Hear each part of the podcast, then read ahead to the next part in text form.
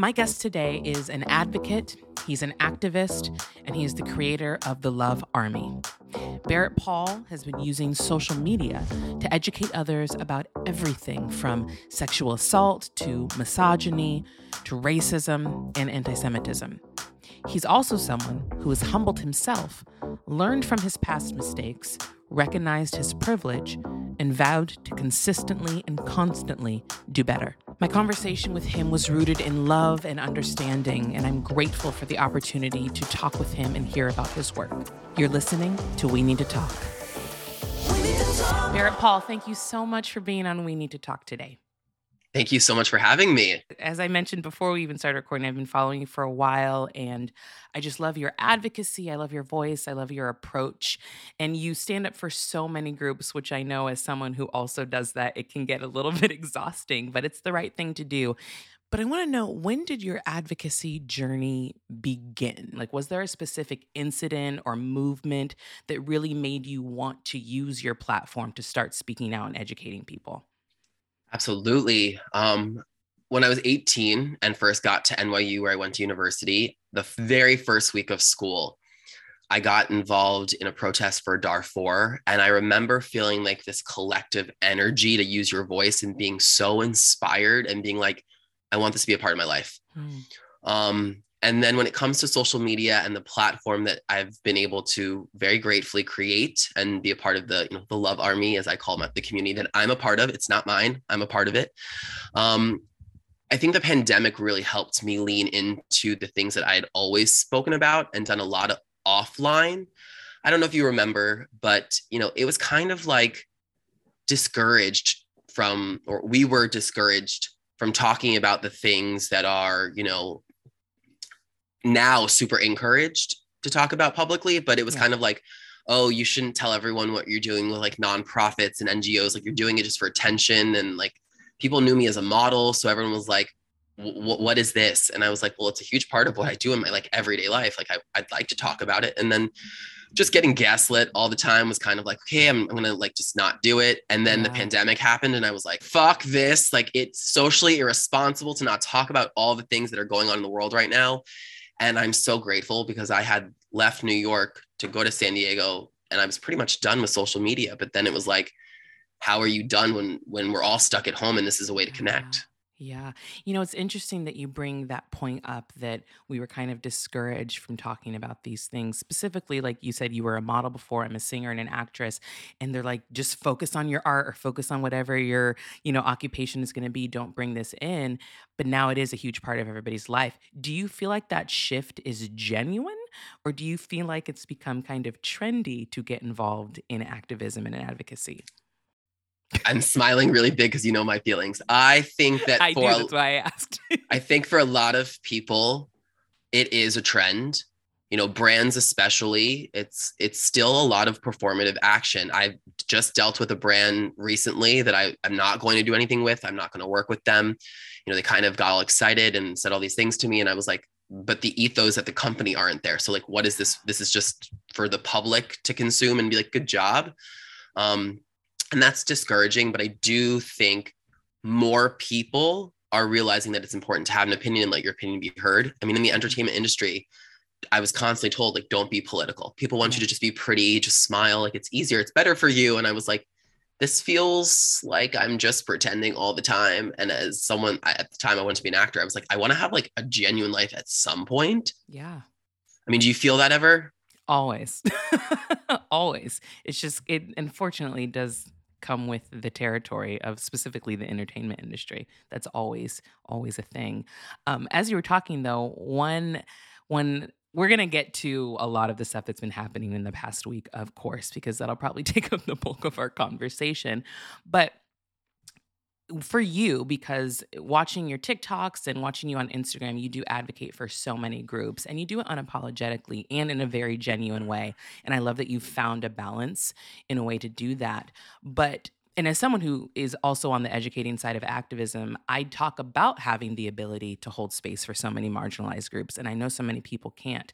But how are you personally able to hold space for so many people without having it be debilitating for you and also just take care of your well-being because it can get exhausting and there are times I personally do have to hit pause because I think that we kind of have the type of following where people come to us like you said you have your love army group people look to you and I've had I mean my DMs blow up for people thanking me and you know saying they lost hope until they saw a post and that makes me feel so good but Mm, sometimes it can get overwhelming having mm, so many people look to you so I'm curious mm. how you've managed to hold space for so many people but also take care of yourself in the process.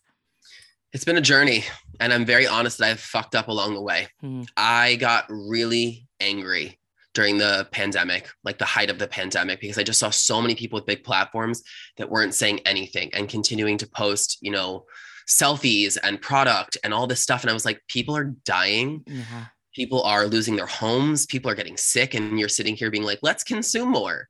Um, and to be quite frank, like I still go on rants, you know, in the privacy of my own home with my partner and my friends. But I didn't want to be an angry person.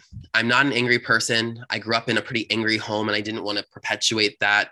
And I realized after kind of, you know, taking a big step back and having my best friends be like, you're not having fun. This is not good for you. You're a shell of yourself. Mm.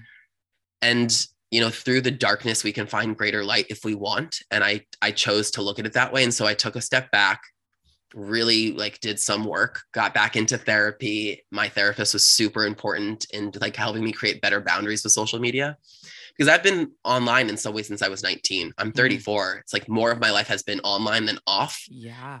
which is wild. Yeah. Um, and at this point, it really comes with boundaries. And like, I don't really do a, a lot of creation. Like, I'll maybe consume a little, but I don't create a lot on the weekends, if at all. Sundays, I kind of turn off my phone and just like don't look at social media Yeah. unless something really important is going on. Um, and then I think the other thing is realizing and remembering that we do have community, like just right now, that we are there for each other to pick up the pieces when we need someone else to just help us and and pass that baton. Because number one, none of us individually are going to change anything. It's all about collaboration and cooperation. Yeah. And number two, it's going to drain anyone if it's all the time. You know, it's it's it's it's still a dance that I do with myself, being like, I have this privilege that I didn't have growing up, and I want to use it, but I also need to remember that like I'm a human and I have like the need for mental health and to take a break and all these other things. And so I think it's just really remembering that collaboration is key Mhm. boundaries are super important and that we are going to be able to make change if we continue to find ways to work together Mhm. And lead with love and that's that. hard that's really hard but i i know like it's so important so It is. It is. I saw um, a friend actually sent me this, and I posted it earlier today. But it was a quote that said, "Liberation is a group project," and I mm, just loved that. I loved that. So you talking about collaboration that that made me think of that. But one of the things that has always frustrated me mm, about you know being there for other people and trying to work together and i talk about oppression olympics a lot mm, and you know the ability of marginalized groups and communities to show up for other groups and communities without there being conditions and it's it's been very disappointing for me as of late to see the rise in anti-semitism and people posting saying but mm, there's always a but that follows it mm. so, what has your approach been to try to help people get out of this me, me, me mentality? Because for me, I've been trying to say, hey, it shouldn't just be we only show up for people that show up for us. We should show up because it's the right thing to do. And if they decide they don't want to show up for us, you know, what, fine. For me, I'm just like, then that's them. But I know I did the right thing. So I'm curious what your approach to that is. Uh, um, for me, the big one has been to really refocus on who the common oppressor is. You know, as a Black woman, as a queer Jewish person, we deal with the same common oppressor at the top of this patriarchy food chain. And it's not about the oppression Olympics, it's about how do we work together to address them. You know, the white, able bodied, cisgender, heterosexual, wealthy man and be like, you're not even happy and doing well in this situation. Like, do you really think Elon Musk is a happy person? right. you know, and that's where I constantly say patriarchy hurts all of us. Um, and I have to, I have to say, I've also been, you know, a little disheartened to see, you know, so many people that do exist in other marginalized groups speak negatively about other ones. And I'm like, like, don't you see that we're just yeah. infighting and they're all laughing at us and yes. like getting to create these awful podcasts where they like talk about garbage? You know, like and white men paid for them. Yeah, like these like Joe Rogans and who's an I mean, he who shall not be named, Andrew Tate, like all of them are like literally sitting and giggling while they're wealthy, getting the rest of us to fight with each other yeah. about stuff that we shouldn't even be fighting about. Agreed. It's yeah, it's it's one of my biggest hangups when I see any movement happening, there's always a question like, oh, well, this, they're getting this. Why didn't we get this? It's like, well, I'll get it if we work together. totally. That's absolutely all we'll get it if we work together. Um, so, yes, you did mention that you are a Jewish American. So, my first question for you is How are you? How are you? Um, because it's Thank been you a lot. for asking. Thank you for asking. Yes, I don't get asked that question often. It makes me kind of sad. Um, you know, I think it's sad. I growing up, this is a question I've been really reckoning with, and I haven't put it out there publicly. But I really want to ask people, like, when was the first time you realized you were oppressed? Mm, Because I don't think a lot of like Christian white people really understand that one, you're not really oppressed, um, and two, for like me, I remember being very young, maybe like eight, and reading this book called The Cage that was about the Holocaust and really identifying like, wow, like this could have been me so easily. Um, and I wasn't really raised with like religion, but we were definitely a Jewish family in a Christian area. So I felt anti Semitism in ways that I didn't understand until I was even older. I mean, even just wanting a nose job for so long and processing like where that's coming from it's like oh because i have a jewish nose. And like what does that even mean? And like deconstructing all the ways in which you know white supremacy sits inside of us. Um and so as i answer this in a long way no, Uh, I love it. i'm i'm okay. I'm better than a lot of people and i continue to come into like a space of gratitude because that helps keep me energized and positive and optimistic.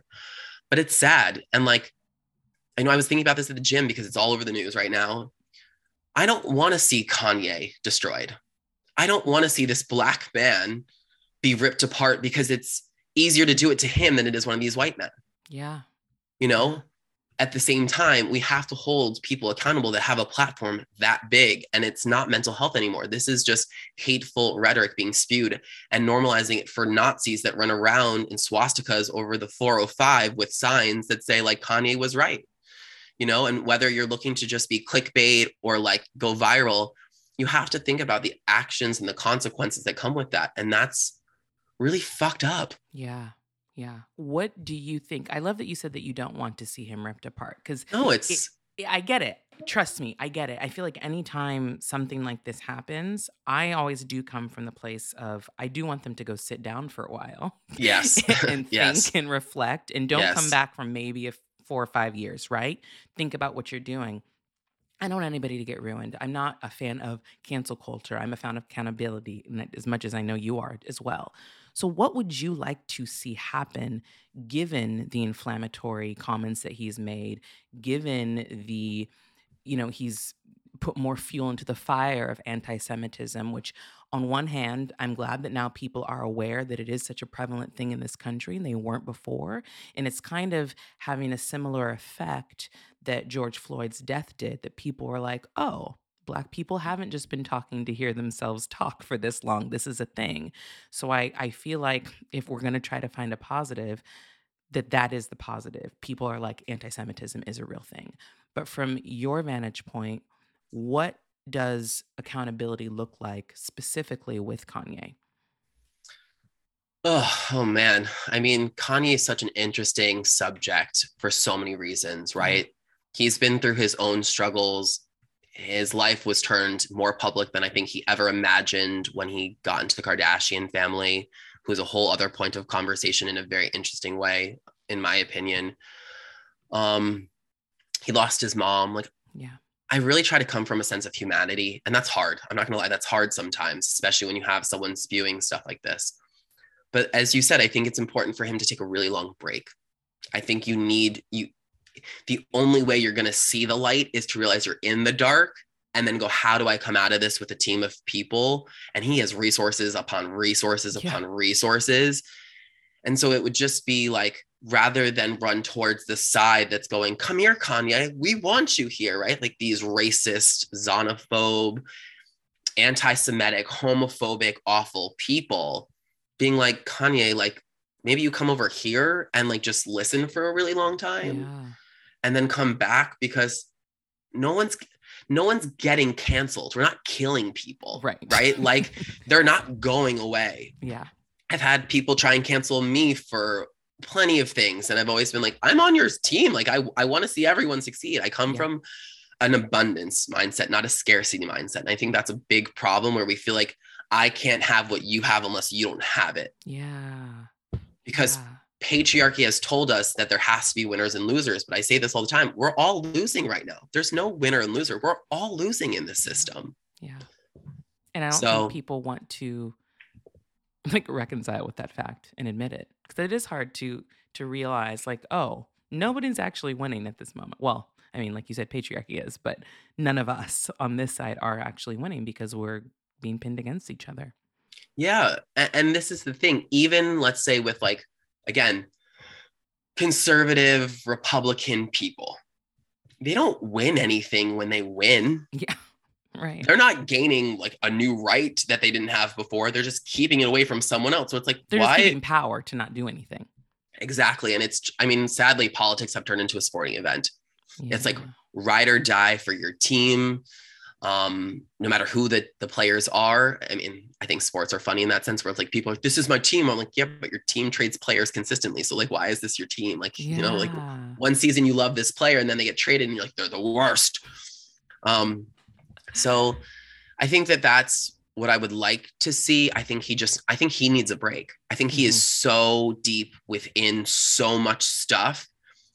And then because of the way in which media operates to make money, and this goes for news, right? Like everything, they're just continuing to give him places to talk and just keep going. And he's like, okay, well, I still have the microphone. Like I'm going to just keep going. And then sometimes double down and make it worse. And you're like, no, like, please just like, maybe we give the microphone to like, I don't know, a black queer Jewish woman and let her say how it's been for her. Because those people exist. Yes, absolutely. It's interesting you say that because I have questioned why they keep giving him a platform. And I think Trevor Noah said something so beautiful the other day. Love Trevor Noah. I love that man. And I'm so sad that he's leaving because I feel like he is the perfect combination of intellect and comedy.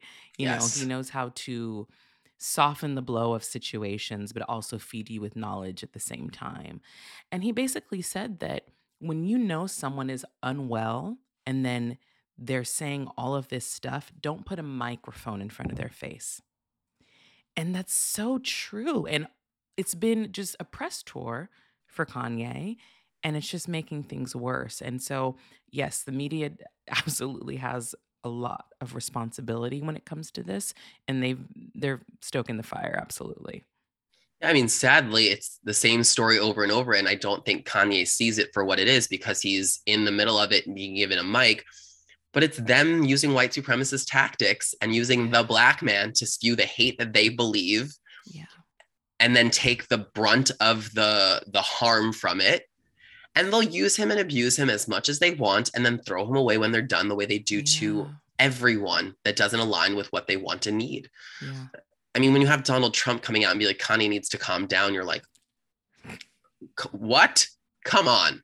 Like, you were part of what fueled this from the very beginning. Right. Right. I saw that and was like, "Uh, I shouldn't be agreeing with you right now, but I know. I know.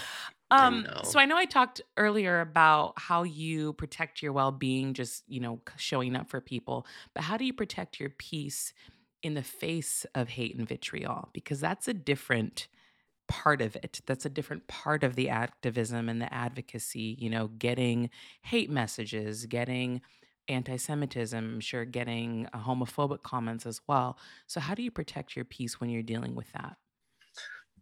Ugh, it's been a long journey to understand how to do this as well, especially because, you know, as I mentioned, I was 19 the first time I like had some sort of public experience. And I remember the first like not nice comment I saw on like a model blog and the username was like GQ style guy something. And it was like a, the very first Polaroid I ever took for my modeling agency. And it was put online as like a new face. And I remember being so excited because this was a blog I had seen and it felt like the beginning of this big career and this person was like he was probably cute in his high school but still has baby fat and won't go very far and like the fact that I can still remember this is fucked Wow. but I took that and I really thought someone at GQ meant that like I thought it was GQ Mhm. which I later went on to work with, which was super cool.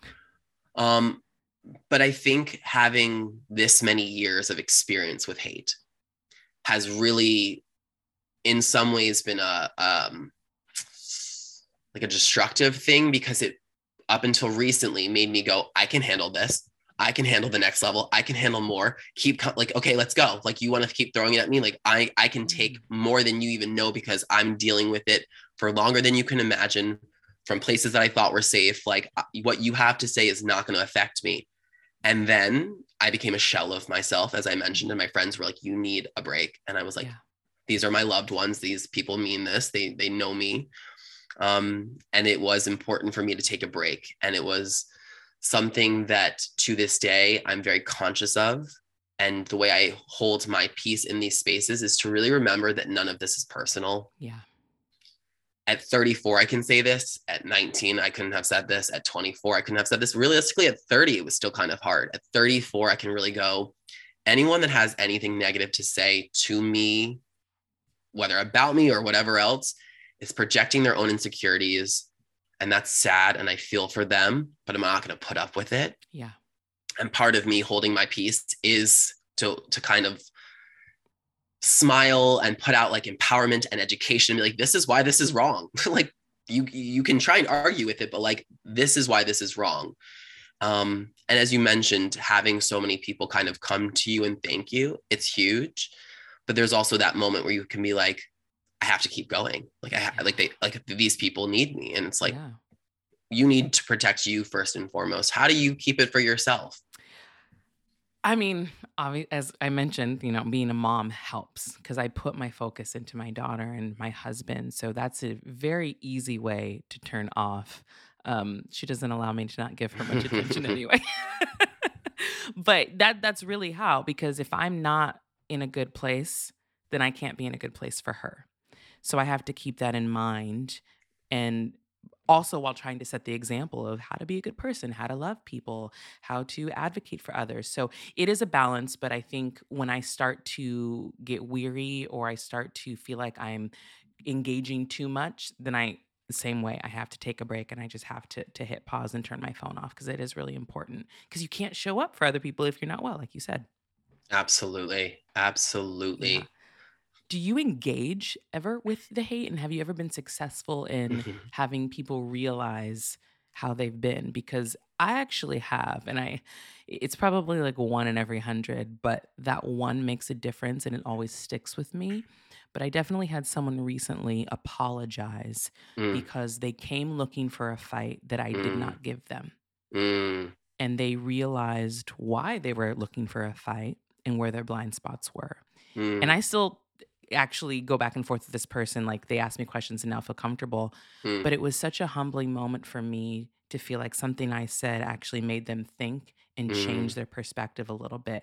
And I Mm. can only imagine that you've probably had that experience as well because you do such incredible work. So have you had that experience?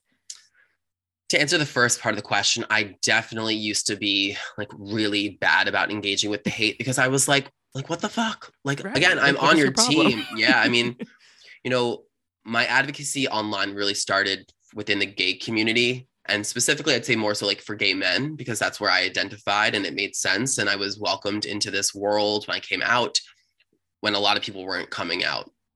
And it was kind of like everyone loves to love you until they want to like hate you because again whatever the things are and that was hard for me mm-hmm. because I tr- truly like just want to see everyone get along. Like I want everything to be okay. Like I grew up in a really angry house, and so I think in a lot of ways it kind of triggered some things for me that I don't talk about very often.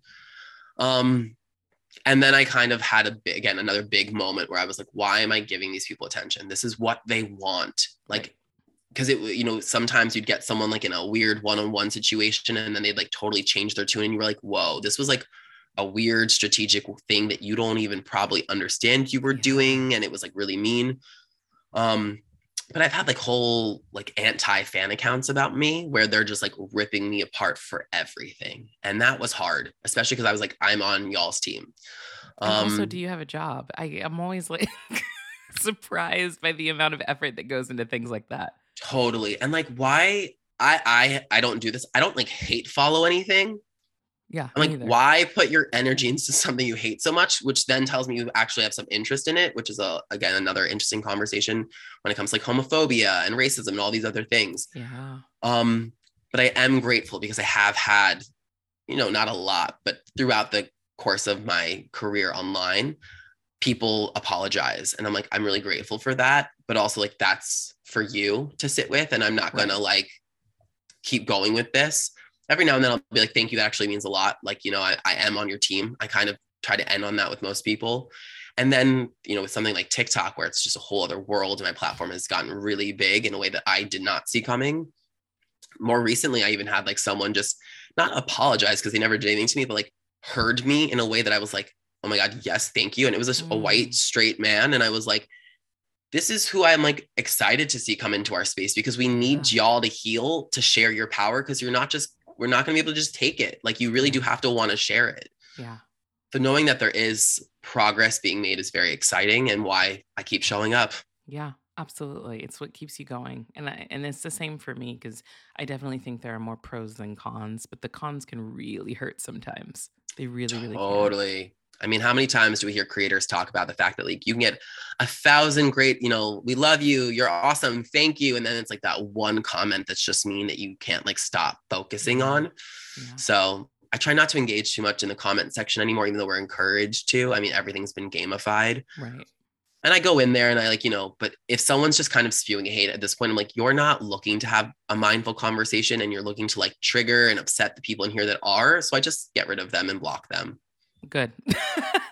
That's what you got to do. Yeah. Um so for me being a part of two marginalized groups, sometimes you know I do have to split my efforts as a woman and as a black woman. Yes. So for you being a part of two marginalized groups, the LGBTQ community and being Jewish, why do you think there are more blind spots with the Jewish community than pretty much any other marginalized group in this country, specifically when it comes to activism? We're a small community. You know, Jews only reached the population that we were before the Holocaust in, I believe, 2010, which sounds like a long time ago, but it, for when you think about when it happened to when it finally reached the same size of population, that's a long time. Yeah. Um, I also think that, you know, Israel is an interesting point of conversation for a lot of people, and that comes with a whole other set of things that I don't have the right answer for. Right. And I'm not an expert on. Um, so a lot of people are kind of like, well, they got this country, right? Like they're fine. Um, and we flow and we we camouflage into other spaces. I mean, most people are very surprised when I tell them I'm Jewish, and I'm like, I at this point have it very public because I do want people to understand this has been a big part of my journey and the things that I've processed, even though I may not look what you have stereotyped as what someone Jewish looks like, right? Like yeah. that in itself is kind of anti-Semitic. What sure. does a Jew look like? Um, we come in all shapes, sizes, colors, hair textures, yeah. like it's just everything. So I think for a lot of people, it just hasn't been something that they've been exposed to. Um, and that's why there's another, you know, big blind spot around the community. And Jews have been very insular. You know, like when you look at our history, there's been so much hardship. And so Jews tend to keep to Jews. And I don't even think I realized it, but some of my like majority of my best guy friends specifically are Jewish. And I was like, oh, like that's definitely something. And I need to like think about why that is. Hmm. Um, you know, my partner is Latin and Catholic. So like we get interesting conversations and talk about different things. And he's from Latin America. So, you know, he didn't really get exposed to Jews. It's just like there's not a ton of Jews everywhere. Yeah.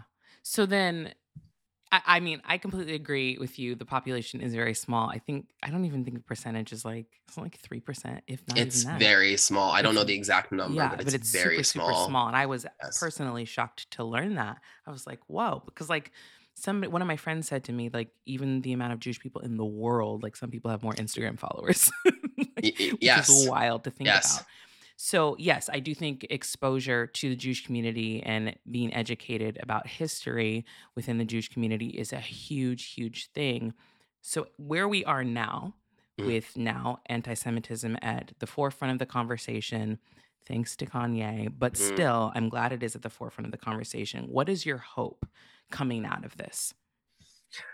My hope is that people continue to realize that we're all just humans trying to feel seen, heard, understood, and loved. You know, when I I spent four years traveling the world, I went to some of the wealthiest places with some of the wealthiest people, into some of the most poor, just like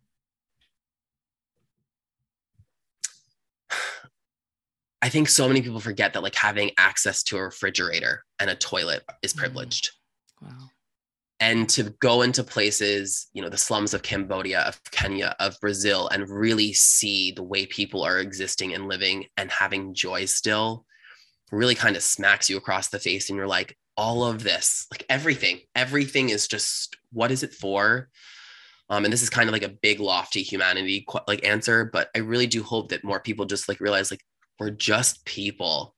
We're just people that want to feel all the things that you want to feel the same way that you want your family to do well and be healthy and find success and love um and that it's not a perfect community just like any community right? Like the nuance has left so many spaces and conversations and it's like we all have work to do. None, none of us are perfect. I don't Right. want to be perfect. Perfect is unobtainable. It is boring.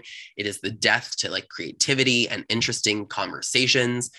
And so for me i do hope that more people start to ask questions and realize like well maybe i don't know anyone jewish in my own personal life and like why is that is that because there's no one here and like why is there no one here um a lot of people still don't understand like the real effects of the holocaust Yeah.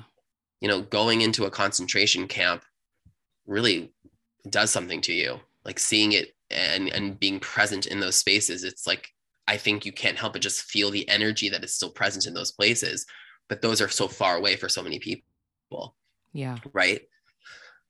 I don't know. I think there's a lot of things that need to change, but at the at the core of all of this, like we have enough of everything for everyone to be okay. We've just really done a great job marketing as if there's not, and that we Yes. need more. Um, and so for me, I guess the the big thing is I just hope more people start to remember like you don't know what you don't know. Amen. And sound advice. You are just a beautiful soul, Bear, and I'm really glad that we got a chance to chat. Please tell everyone where they can follow you when you are on social media, not taking a break, and how they can follow all the great work that you're doing.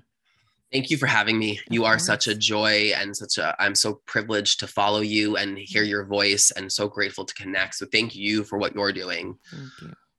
Um, you can find me on all social media, YouTube, TikTok, Twitter, Instagram, all the stuff at Barrett, B-A-R-R-E-T-T, Pall, P-A-L-L. Um, and yeah, nice and easy. But like even as I say this, I remember like my last name's not really my last name. Like it was shortened Ellis Island from something else because it was too Jewish Oh, wow. and I don't even know what that was. I just know that Oh, it was man. shortened. So like even that, I have to sit and be like, oh right, like there's anti-Semitism just like in my identity yeah. every day, all the time. Wow. Have you tried to find the history of your last name? I've done a little bit of digging. I've done like 23 and me comes back that I'm like, my whole life, my parents were, were Jewish. I was like, what does that mean? Like, what countries are we from? Like, there's this, you know, in third grade, it's like you find out where your ancestry is. And my Yeah. parents are like, we're Jewish, we're American, we've been here for a long time. And I'm like, okay, cool. 23 me comes back. It's like you're 96.1% Ashkenazi Jew and a giant blue wave over like all of Eastern Europe and Russia. I'm like, what does that mean? You're like, thanks. so it's probably like Polinsky or Palabowski, something Mm. probably like this. My mom is Goldberg, like that's real Jewish. So I love it. Well, Barrett, thank you so much. You are a joy, and we're going to keep fighting the good fight together. Absolutely. Thank you again for having me and for all that you're doing. And to the listeners, thanks so much for listening. Make sure you hit that subscribe button if you haven't yet, and join us next week for a brand new conversation. Take care.